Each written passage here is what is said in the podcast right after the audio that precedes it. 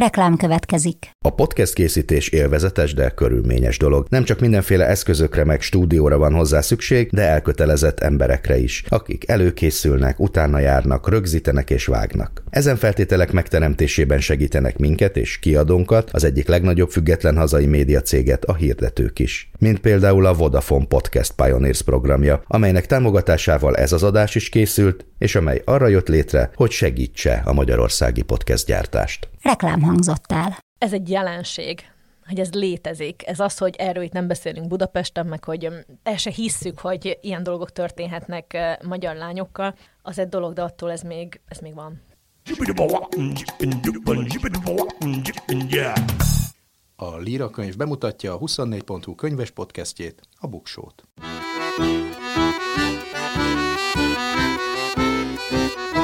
Ez itt a Buksó, olvasásról, könyvekről, mindenféle jóról. Én Nyári Krisztián vagyok.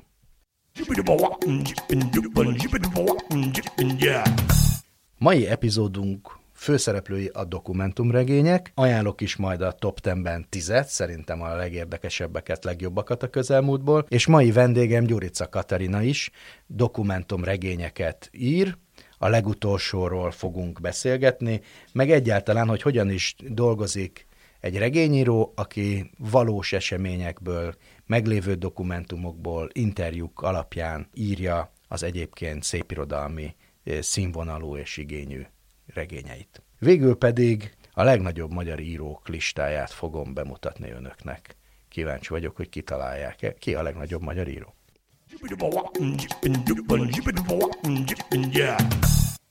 Száz év magány. Számok a sorok között, érdekes adatok a könyvek világából. Nagy melegben nagyon-nagyon fontos adatokat hoztam. Úgy gondoltam, hogy egyszer is mindenkorra tisztázni kell, hogy kik is a legnagyobb magyar írók. A legnagyobb magyar írók listájával készültem, megpróbálok válaszolni erre az évszázadok óta megválaszolatlan kínzó kérdés, hogy ki is a legnagyobb magyar író, és kik követik ők. Szóval a legnagyobb magyar író a tudomány mai állása szerint nem más, mint Szent Kuti Miklós. És akkor el is mondom, hogy miért. Szóval Szent Kuti Miklós 194 cm magas volt, a felesége Dolly mondja a frivalitások és hitvallásokban, hogy Szentkuti katonasági mérések szerint ilyen magas volt, 194 cm magas. Nála magasabb, elhalt magyar írót nem tudunk, kortársak között lehet, de ez most a klasszikusoknak a versenye. A következő, második legnagyobb magyar író egyszer, mint annak bizonyítéka, hogy magas irodalomról van szó, az Rejtő Jenő. Ről csak annyit tudunk, hogy több mint 190 centi magas volt, nagyon erős fizikuma volt, ugye az ökölvívás nyomait is magán viselte a fizimiskája. Nem véletlen, hogy ilyen népszerű volt a hölgyek körében, mert sportos alkatú volt, és még nagyon magas is. 190 centi fölötti magassága az rejtőjenő korábban extrém magasnak számított, most sem számít kicsinek, tehát hatalmas termetű volt, kevés egész alakos fényképen marad, de ezeken jól látszik, hogy egy fejjel legalább a többiek felé magasodik. Szóval rejtőjenő magas irodalom, ő a második a listán. A harmadik az talán meglepő, egyik kedvencemről, Tersánszki Józsi Jenőről van szó. Nincs hiteles adat róla, nem maradt fönn a katonakönyve, ugye ilyenkor ez a, ez a legjobb adat, a katonaságnál mindig megmérnek mindenkit, de azt tudjuk, hogy 190 körüli volt ő is, minden visszaemlékezés szerint Hóri Horgas volt, amikor a nyugatban valamilyen fotózás volt, ez általában ilyen fogadások, ankétok alkalmával készült, akkor mindig kimagaslik a többiek között, tehát körülbelül 190 cent is volt. A negyedik helyezettet ugyan csak becsülni tudjuk, ő Márai Sándor, ő is 190 körüli volt. Kenyerez Zoltán irodalom történész a 60-as években, tehát amikor már Márai idősebb volt, találkozott vele Salernóban, és ő 190 centisnek satszolta, de a fényképek alapján is ez reális. Az ötödik helyezett Krúdi Gyula, ő 189 cm volt, de neki egészen pontosan meg lehet becsülni, pedig több forrás ezt másképp tudja, például a Krasznahorkai László írja egy regényében, hogy két méteres volt. Szóval nem volt ilyen nagyon magas, de azért elég magas volt. Szabó Ede nevű szerzőnek van egy monográfiája, ahol a katona könyvadatait is közlik, és ott abban hát csak idézőjelben 189 cm-rel szerepel, ezért is kellett például mindig csináltatott öltönyökben járnia, meg persze a finom úri stílusa miatt. Családi fotókon is látszik, hogy kimagaslik a többiek közül, és hát ráadásul roppant elegáns volt, meg szépen őszült, úgyhogy már csak ezért is a hölgyek kedvence volt.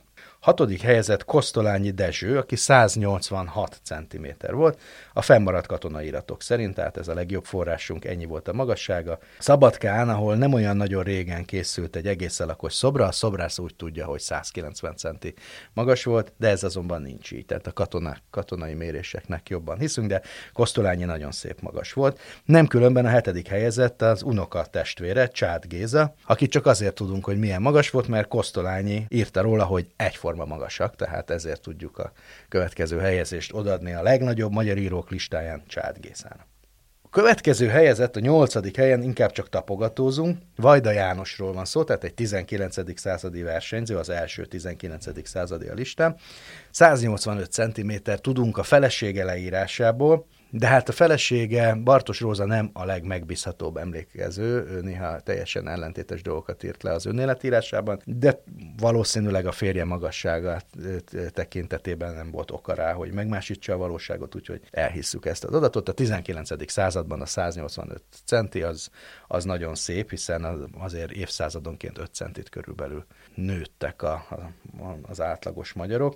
Az is lehet, hogy 20. században még többet. A kilencedik a listán újra egy 20. századi, Tóth Árpádról van szó, ez talán az egyik legmeglepőbb, valahogy az ember azt hinné, hogy ő kisebb lehet. 182 és 185 cm között van a magassága, ugyancsak fotók alapján, alig kisebb a, a nyugaton, nyugatos fotókon Kosztolányinál, akiről ugye tudjuk, hogy 186, és Babics külön megemlékezett róla egy írásában, hogy ez a törékeny test milyen meglepően magas volt. Úgyhogy a kilencedik helyezett Tóth Árpádé, a tizedik helyen pedig, pedig megosztva szerepelnek a testőrírók, akik ugyancsak tizedikek ezen a listán, de a saját korukban nézzük, tehát a 19. század legelején, sőt a 18. század végén, akkor bizony azt látjuk, hogy ők nagyon-nagyon magasak voltak a, a, az akkori népességhez képest. Kisfaludi Sándorról tudjuk, hogy 180 cm fölött volt. Eleve Mária Terézia testőrségében 5 láb 6 hüvelyk volt a, a minimum, amivel be lehetett kerülni, ez 180 cm, de persze tudjuk, hogy például 1797-ben a testőrök 70%-a nem ütötte meg ezt a magasságot, mert hogy nem lehetett ilyen nagyon magas embereket találni. Akkoriban a 180 cm nagyon magasnak számított. Kisfaludiról azonban tudjuk, hogy ő megfelelt, így a, ő a saját korában abszolút rekorder az írók között. Ugyanebben az időpontban a legmagasabb testőr 185 cm-es volt, tehát nála azért nem lehetett magasabb, ezért jó beslés a 180 és 185 között. Besenyei György, ugye a másik testőrírunk, szintén e között van, úgy tudjuk, hogy ő is megfelelt az előírásoknak, tehát 180 centi fölött volt. A többi ismert testőríró, Barcsai Ábrahám, Báróci Sándor vagy Naláci József esetében nem tudjuk, hogy elérték-e az előírt magasságot, minden esetre biztos vagyok benne, hogy szép szállegények voltak. És akkor így a végén a lista másik, a hátsó részét is nézzük meg, hogy kik a legkisebb magyar írók. A listát, a fordított listát Vörös Sándor vezető 151 cm volt, én találkoztam vele óvodás koromban, tényleg egy nagyon pici manószerű bácsi volt. József Attila következő 159 cm-rel, őt Petőfi Sándor követi 162 cm-rel, végül pedig egy 20. századi versenyző Nagy László 165 cm-rel, tehát a nagyság az a kicsik között is nagyon fontos dolog. Könyvemberünk ezúttal Gyurica Katarina. Téged az olvasók igazából nagyon régóta ismerhetnek, nem csak azért, mert ez már a negyedik regényed, amiről beszélgetni fogunk, az első ön 2013-ban jelent meg, tehát 8 évvel ezelőtt már jelentkeztél könyve, de újságíróként pedig tulajdonképpen folyamatosan jelen voltál a magyarországi, meg a szlovákiai sajtóban is, sőt, valószínűleg Szlovákiában van, aki onnan ismer elsőként, hogy voltál miniszteri szóvivő is, és hát rengetegféle témával foglalkoztál, Afrikával, forgattál női börtönben, jelenleg pedig Brüsszelben élsz. Tehát egyszerre vagy író, újságíró, meg egy eléggé operatív ember is, például kiadót is alapítottál. Amikor meg kell határoznod magadnak, hogy mi vagy ezek közül, akkor tudsz belőle választani, vagy van egy ilyen egységes kép, hogy amiben összefér ez a három dolog? Időszakos általában egy dologgal foglalkozom, most éppen regényt írok, vagy befejeztem egy regényt, akkor azt kiadtam, és mindig azt határozom meg. Amikor újságíróként dolgoztam, akkor semmi más nem csináltam. Akkor úgy határoztam meg magam. Ismerek olyan újságírót, aki írt regény, de folyamatosan elsősorban újságírónak nevezte magát, mert ez neki egy ilyen identitással alapozó dolog volt. Hát ha be kell mutatkozni, akkor azt hiszem én is inkább az újságírót adom meg. Mert akkor úgy gondolják, hogy van egy ilyen gyors reagálású képességed, vagy miért? Miért nem az író? Nem is tudom. Talán a, az írót ilyen nagyképűnek érzem bemondani, hogy az ilyen... Hát a író, íróság az már valamilyen szinten ilyen művészet. Az újságírás az pedig egy ilyen, ilyen operatív munkahely, munka, amit az ember végez. Igen, és majd erről mindenképpen beszélni fogunk. Neked minden regényed azért kapcsolódik e, nagyon sok szállal az újságíráshoz is. Tehát, hogy tényalapú dolgokat emelsz regényé. Tehát ilyen értelemben összefüggenek a, a tevékenységed. De még egy kicsit az identitásoddal szeretnének piszkálni, mert ez nagyon érdekes. Tehát jelenleg Brüsszelben élsz, három gyerekkel, a férjeddel, amikor meg kell ott határoznod az identitásodat, hogy bárhol a világ pontján, akkor mit mondasz, hogy magyar vagy, szlovákiai magyar, csalóközi magyar, vagy európai, tehát mi az, amit elsődlegesen használ saját magadra? Mindig azt mondom, hogy magyar vagyok, max hozzáteszem azt, hogy szlovákiai vagy felvidéki magyar. Ezeket szoktam megadni. Ami még érdekel, mert az sem magától értetődő, hogy egy író, legyen az újságíró, vagy regényíró, az képes menedzselni egy kis kiadót, még akkor is, hogy ez egy pici kiadó, és elsősorban a saját könyveidre koncentrálsz, de azért ez egy teljesen másfajta gondolkodást igényel, az egy nagyon napi, operatív, szervező munka, és nem, szóval nagyon kevés író tudja ezt megcsinálni, nem véletlen, hogy kiadók adják ki a könyveiket. Hát meg kevesen próbálták meg, azért ez nem olyan nagy vasszizdasz. Hát van ugye a regényelásnak az a része, legalábbis nálam, ami, ami ilyen újságírós hogy kutatómunka, emberekkel találkozom, a napjaim nagy részében elmegyek azokra a városoknak, azoknak a részeire, ahol, ahol tudom, hogy valamilyen jelenet fog játszódni. A témámnak a különböző szereplőivel, mindenkivel beszélgetek, rengeteg emberrel, mielőtt leülnék írni, és amikor eldöntöm azt, hogy rendben most már csomó anyagom van, csomó hangfelvételem, fotóm, akkor leülök és írok. De ez alapvetően egy nagyon magányos műfaj, hogy úgy néznek ki a napjaim, hogy elviszem a gyerekeket az iskolába, oviba, leülök az üres szobába, nincs zene, nem megy semmi, és akkor ott egy üres Word dokumentum, meg a tonnányi jegyzetem, és akkor írok. És sose vagyok benne biztos, hogy ez elég jó, újraírom, áttírom, vagy nem igazán találkozok emberekkel, nincs ott körülöttem senki. És mondjuk a városi rókek esetében kifejezetten élveztem azt, hogy, hogy mikor elkészült a kézirat, akkor jött az a része, hogy a nyomdával lehet egyeztetni, hogy az apám garázsába elrendeztük a könyveket, és akkor lehetett vele beszélgetni, és hogy ez ilyen, ilyen fizikai munka is, ez olyan jó volt. Azután az időszak után, ami ilyen, ilyen nagyon bezárt, nagyon, nagyon egy, egy témára fókuszáltam, ugye nagyon nehéz téma volt, hogy nagyon megviseltem testileg, lelkileg mindenhogyan, és akkor ezután jött az a rész, hogy hm, el kell vinni 50 könyvet egy kisvárosba. Akkor már vettem egy kávét, körülnéztem, beszélgettem szóval emberekkel. Szóval tudod állítani magadban az üzemmódokat. Azt hiszem, igen. Még mielőtt a mostani könyvedről beszélnék, van még egy, hát már nem is nagyon aktualitás, de azért még viszonylag friss dolog, hogy a Rendes Lányok Csendben sírnak című regényedből a Vix Színház készített egy színdarabot, és úgy tudom, hogy a megfilmesítési jogait is megvették ennek a könyvnek. Könnyen engeded el, hogy más foglalkozzon vele? Az utóbbi voltam abszolút, hogy én azt éreztem, hogy megírtam azt a regényt úgy, ahogy tudtam, de egy regényt írni az valami teljesen más műfaj, mint mint egy színpadi adaptáció, hogy az, ami működik regényben, az nem biztos, hogy, hogy színpadon is megállja a helyét. Abban biztos voltam, hogy így fel kell darabolni, hogy működőképes legyen egy csomó minden benne.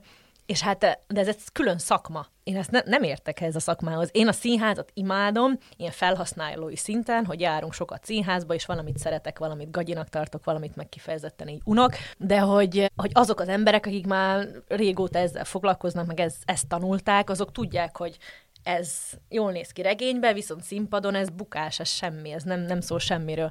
És ilyen szempontból abszolút megbíztam bennük. És be tudtál ülni úgy, mint egy néző, és végignézni, mint egy kívülálló. Igen, a főpróbára utaztam haza, úgyhogy nem, nem tudtam semmit igazából a Víg Színházas előadásról előre, nem, nem láttam a díszleteket, a jelmezeket, hát tudtam, hogy kik lesznek a színészek, de hát az, az meg valahol, én nem tudom, nekem eléggé ilyen, ilyen fura érzés lett volna oda menni már így a olvasópróbára így picsogni be, hogy na már pedig én ehhez ragaszkodok. Hát az már, az már milyen, hogy ott vannak... Ja, nem is ezek... arra gondolok, de van, ismerek írókat, akik akkor végig ott vannak, és magukénak érzik úgy is, mint alkotó. Igen, én is magaménak érzem abszolút, viszont uh, szerintem itt azért az is volt, hogy, uh, hogy itt volt a Covid. Úgyhogy amikor el tudtam már szabadulni, az a, az a főpróba volt, az a, az a felvétel hétvégéje, Hát akkor, akkor drukkoltam. De, de nem jártam senkinek, ki nem kocogtattam, és nem kezdtem el ott hisztériázni a folyosón, hogy ha azt nem veszik ki, akkor Mindenkit arra biztatok, hogy nézzék meg. Ahogy mondtad, Brüsszelből követted végig a, a próbákat is, meg, meg, meg beszéltünk róla, hogy ott élsz, és hát Brüsszelt mutatja be a legújabb könyved, a, a Városi Rókák is, méghozzá Brüsszelnek ezt a titkos, sötét oldalát, szex, drogok, prostituáltak, és akkor ez a spoilerezés a dologból, brüsszeli politikusok, diplomaták, amikor megjelent a könyved, nagyjából ugyan a, abban a, a időpontban, talán napra pontosan is, az, ugye ez nem csak az egész országot, hanem, hanem tulajdonképpen egész Európát érintette az a hír, hogy egy magyar politikust egy szexorgián majdnem letartóztattak a rendőrök, vagy utána letartóztatták, mint hogyha csak az aláfestése lett volna ennek a, az egésznek, tehát még az is megfordult a fejembe, hogy milyen jó kampányt szerveztél. Szóval mindenki egyszerre szembesült vele, hogy valóban a, a prostitúció és a drogok világa mennyire átjárja ezt a számunkra valahol milyen hidegnek, hivatalosnak, üvegpalotákból álló merev világnak látott európai fővárost ez, ha egy másik európai nagyvárosban élnél, ott is ugyanezt a témát találtad volna meg? Lehetett volna ugyanilyen regényt írni, vagy ez nagyon Brüsszel specifikus téma? Brüsszel nem merev egyáltalán, és persze nagyon sokan ezt a, ezt a üvegpaloták, magas toronyházakat ismerik belőle, meg ugye a bizottság épülete, nagyon fontos dolgok történnek, és ugye az unió megítélése Magyarországra nézve azért kicsit más, mint a többi nyugati országé. Az, hogy kelet-európai, ma- kelet-magyarországi, szlovákiai fiatal lányokat visznek el 15-16-17 éveseket eh, furgonokban éjszaka nyugati nagyvárosokba, ez teljesen mindegy, hogy Brüsszel, vagy Frankfurt, vagy bármilyen más. De nem is kell nagyváros, itt lehet kisváros, sőt falu. Hát eh, most, hogy autópályán utaztam, csomószor van az, hogy, hogy kisváros, és akkor mellette fél kilométerre ott van egy nightclub. Ez egy jelenség, hogy ez létezik. Ez az, hogy erről itt nem beszélünk Budapesten, meg hogy el se hisszük, hogy ilyen dolgok történhetnek magyar lányokkal, az egy dolog, de attól ez még, ez még van. De talán a felső részét, ugye három, annyit el lehet mondani a, a regényből, hogy három nőnek az életén keresztül mutatott be ezt a nagyon sok szálon összefonódó történetet. Van benne diplomata feleség, kiszolgáló személyzet, és van benne prostituált is. Tulajdonképpen a kiszolgáltatottság fokozatairól van szó.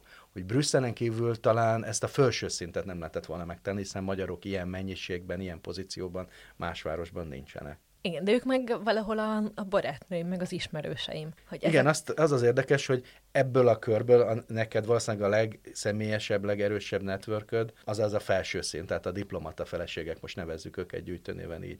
Tehát, hogy a tapasztalati része az elsősorban, a személyes tapasztalati része az innen van, a többinek utána kellett vagy járni, nem?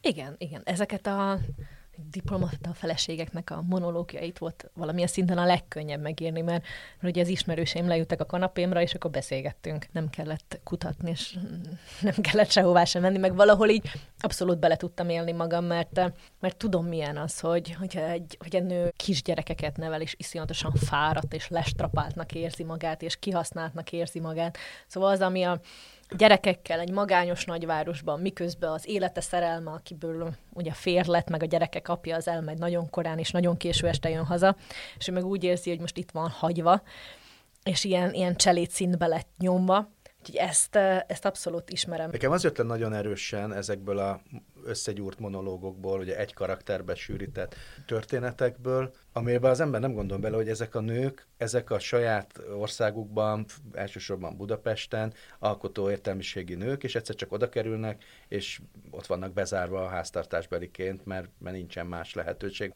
Ez mennyire jellemző? Tehát, hogy, ezt, hogy, hogy ott ül több ezer magyar nő, vagy több száz, nem tudom mi a mennyiség, jobb hiány egymással barátkoznak, nem is biztos, hogy ők találkoznának egyébként, és megtörik tulajdonképpen az a karrier, amiben valószínűleg nagyon sikeresek voltak. Pontosan, azért azt hozzáteszem, hogy, ez nem egy ilyen magyar jelenség, hanem Nyilván. ugye Brüsszel az unió fővárosa, ott a görög nők hasonlóan élnek, az olasz nők hasonlóan, és azt is mondják, hogy Brüsszel a magányos nők városa, mert általában a férjek azok a, a férfiak, akik kapnak valamilyen visszautasíthatatlan ajánlatot. Ugye egy család szempontjából mindenki azt mondja, hogy hát a gyerekeknek is milyen nagyszerű lesz, megtanulnak franciául, világot látnak, csak pár évről szól az egész, aztán úgy is hazaköltözünk. Aztán ugye a négy év vagy a két év az általában 8 meg 12, onnan már nem biztos, hogy a gyerekeket haza lehet hozni, meg hol a haza ennyi idő után. Lehetne fordítottat találni? Tehát, hogy egy sikeres nő, aki valamilyen diplomáciai állásban van, és ott ott van neki egy férje, akinek megszakadt a karrierje, vagy, vagy ez, ez elképzelhetetlen, akkor a férj is csinál valamit. Van, de ugye szerintem még ilyen százalékosan se tudjuk meghatározni, hogy mert hogy annyira kevesen vannak. De vannak, igen, találkoztam olyan nővel, aki, aki magas beosztású eh, diplomata, és a férje pedig követte őt és a gyerekeket látja el. De a következő szint a kiszolgáló személyzet, akiket biztos mindenféle szép szóval eufemisztikusan le, el lehet nevezni mindenféle másképp, de hát mégiscsak a száz évvel ezelőtti cselédségnek valamilyen továbbélő funkciója ez. Velük volt valamilyen napi kapcsolatod, vagy ott az már inkább egy újságírói munka feltérképezni ezt az egész réteget, hogy hogy élnek, hogy kerültek oda, kicsodák ők. Egyáltalán mennyire jellemző mondjuk egy Brüsszelben élő magyar diplomata családnál, hogy vannak háztartási alkalmazottak? Teljesen jellemző, hogy sok, sok ilyen férfival, nővel ismerkedtünk meg. Nekem ilyen nagyon izgalmas volt az elején, hogy megérkeztünk Brüsszelbe, és bármire volt szükségem, mondjuk autószerelőre, vagy a kanapénk nagyon koszos lett, és nem akartam kidobni, és ki akartam tisztítatni, akkor mindjárt tudtak egy olyan telefonszámot adni egy másik magyarra, aki ezt el tudta intézni. Úgyhogy minden, lehet úgy élni Brüsszelben, hogy teljesen magyarul él az ember. Van egy ismerősünk, aki 12 éve él kint, és semmilyen nyelven nem beszél, csak magyarul és na- nagyon jól él ebből a kis buborékból. Hát én mindenkivel beszélgettem, és annyira hát izgalmas ez a világ, hogy eh, fél évre mennek ki, egy évre mennek ki, itt dolgoznak, másik családnál dolgoznak. És a harmadik szint az az, az a szint a, a mély szegénységben élő nők, az emberkereskedelem áldozatai, prostituáltak. Mikor szembesültél az, hogy ez, ez ilyen erősen jelen van Brüsszelben, vagy egyáltalán nyugat-európai nagyvárosokban? Ez mindenhol jelen van. Az egyik barátnőm a Fűvészkent mellett lakik itt Budapesten, és amilyen történetekről beszámol, hogy igazából ezt nem keresi, nem kutatja, nem semmiféle kutató munkát nem végez, csak nyitott szemmel jár, és hogy micsoda sztoriait, sztorikat mesél, hogy kiskorúak kinn az utcákon, és és nagyon fiatal lányok, hogy az egész ilyen pokolnak a legmélyebb bugyra. Így, hogy mikor szembesültem azzal, hogy Brüsszelben ez jelen van, ezt ugye tudom, hogy minden nagyvárosban jelen van hogy itt azért sima képlet. Rengeteg férfi dolgozik nagyon magas beosztásban, ott, ahol sok a férfi, ott sok prostituált is lesz. Az olyan, hogy a futballmeccsek környékén, amikor EB van, vagy bármilyen nagy meccs, ahol rengeteg férfi érkezik, oda, oda szállítják a, a, az elrabolt, a kényszerített lányok tucatjait, százait. És azt, hogy a, abban a nagyvárosban, ahol laksz, hogy ezek hol vannak, hol lehet őket megtalálni, azt gondolom egy rendes újságírói tényfeltáró munka előzte meg, hogy, hogy ezekkel a lányokkal találkozni tudj. Igen, de én nagyon legaljára indultam. Megint csak elvittem a gyerekeket a iskolába, hazamentem, megnéztem a hogy hol van ez a piros lámpás negyed, vagy mit írnak erről a, a neten, és akkor elmentem arra a helyszínre. És a Gare az az egyik pályaudvar környékén vannak ilyen kabinos lányok, és ott ismerkedtem meg a jópásztor nővérekkel, akik eh, próbálják is felkarolni, vagy próbálnak segíteni ezeken a lányokon. Találkoztam aztán olyan civilekkel, akik őket segítik, olyanokkal, akik védett házakat üzemeltetnek.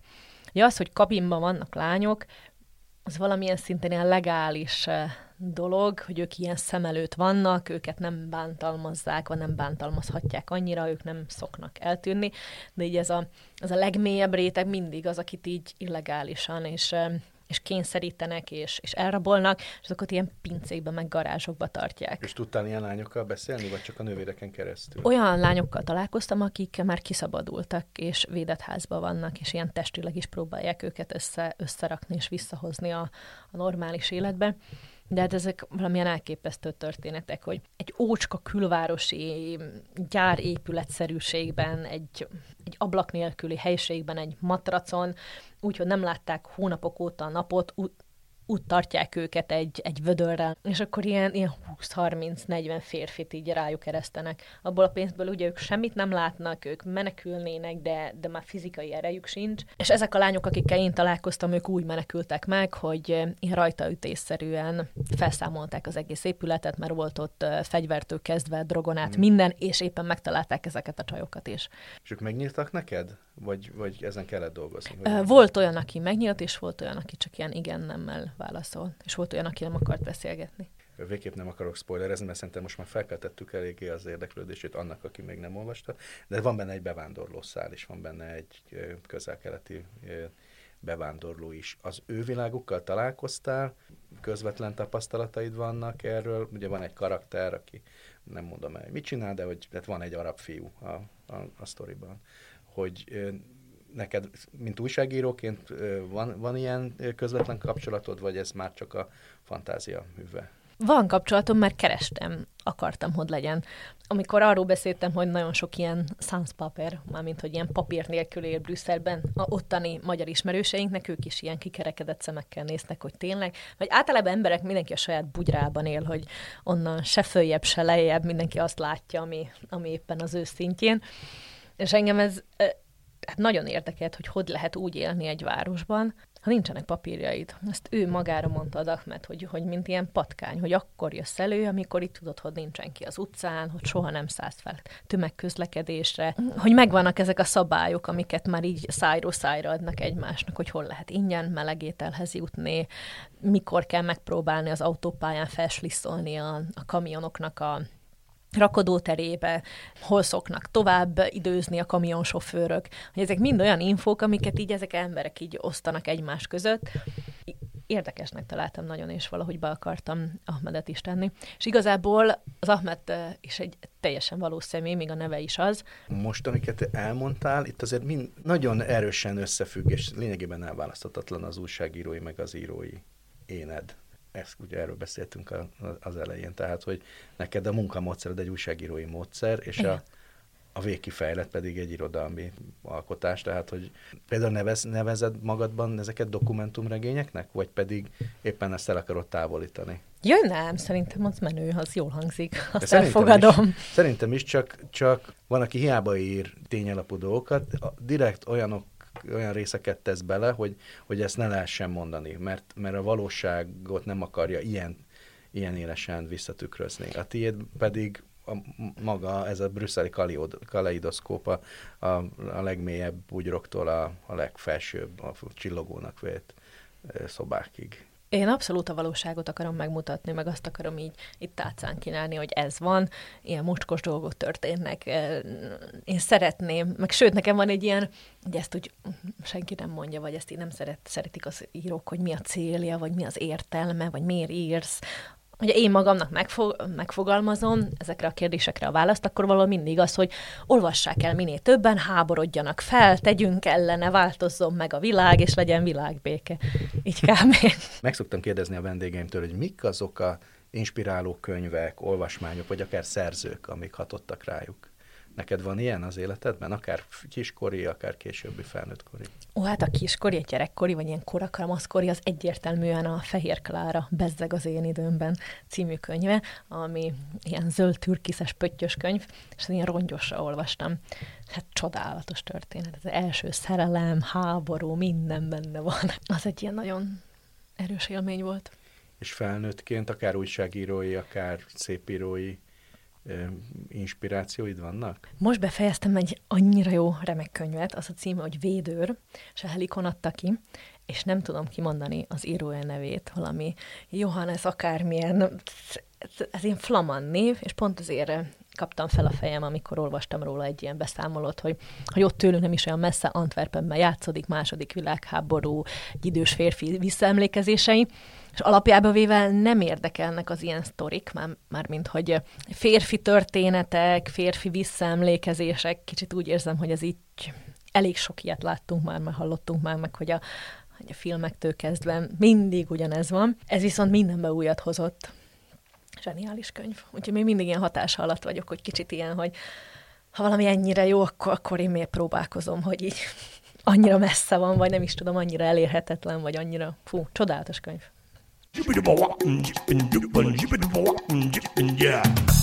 Top 10.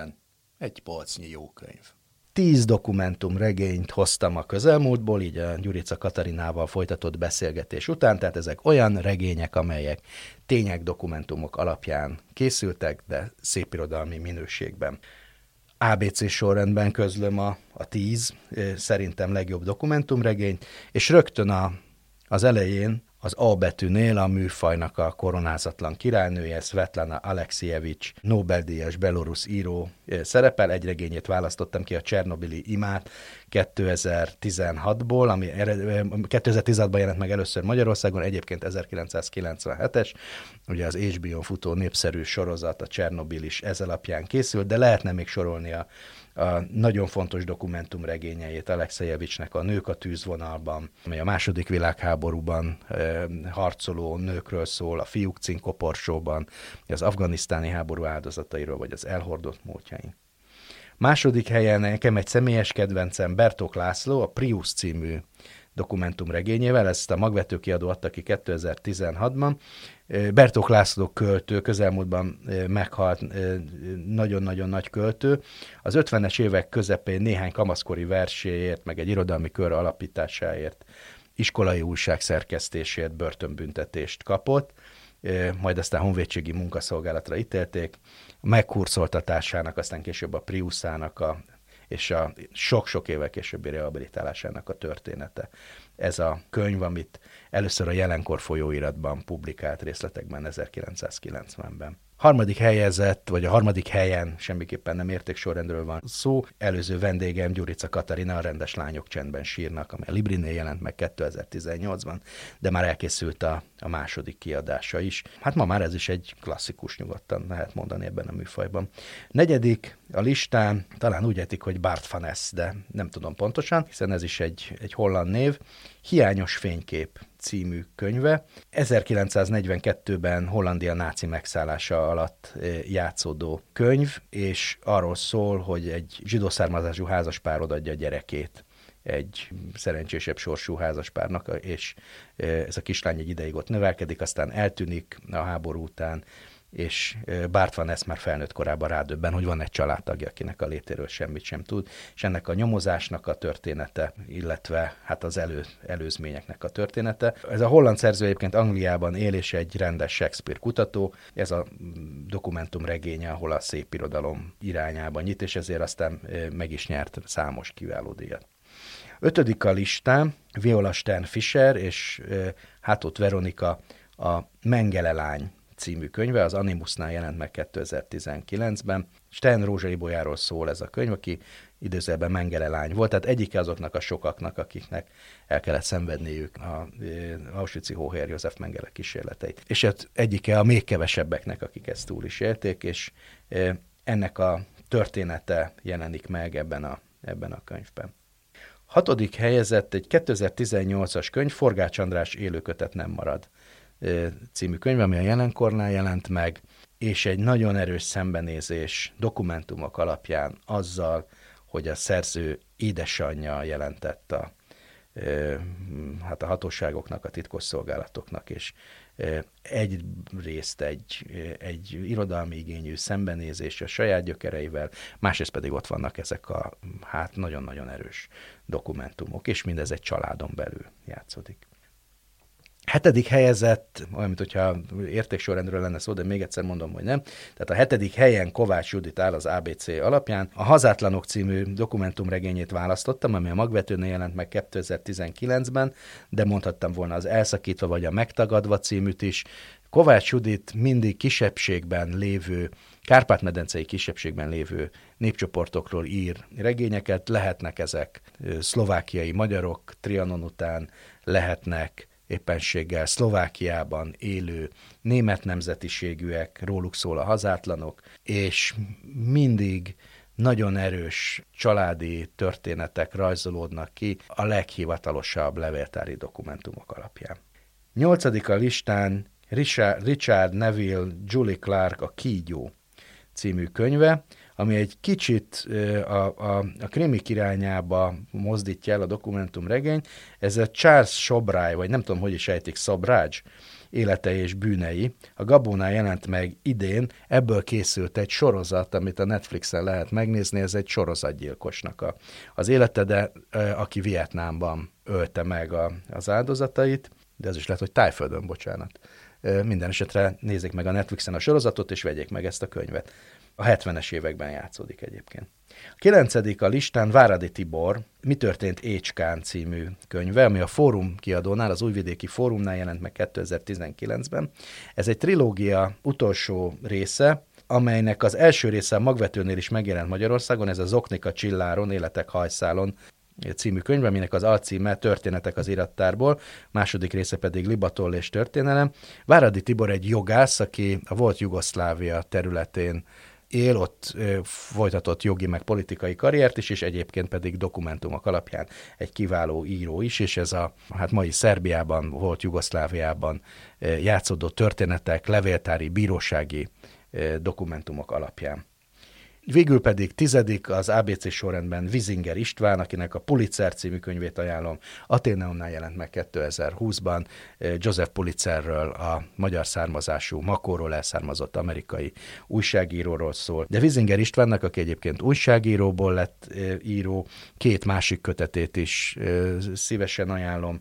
A Nobel-díjas Kém, amely Szentgyörgyi Albert életét dolgozza fel, és az egy elme az örökké valóságnak ami pedig Neumann Jánosról szól.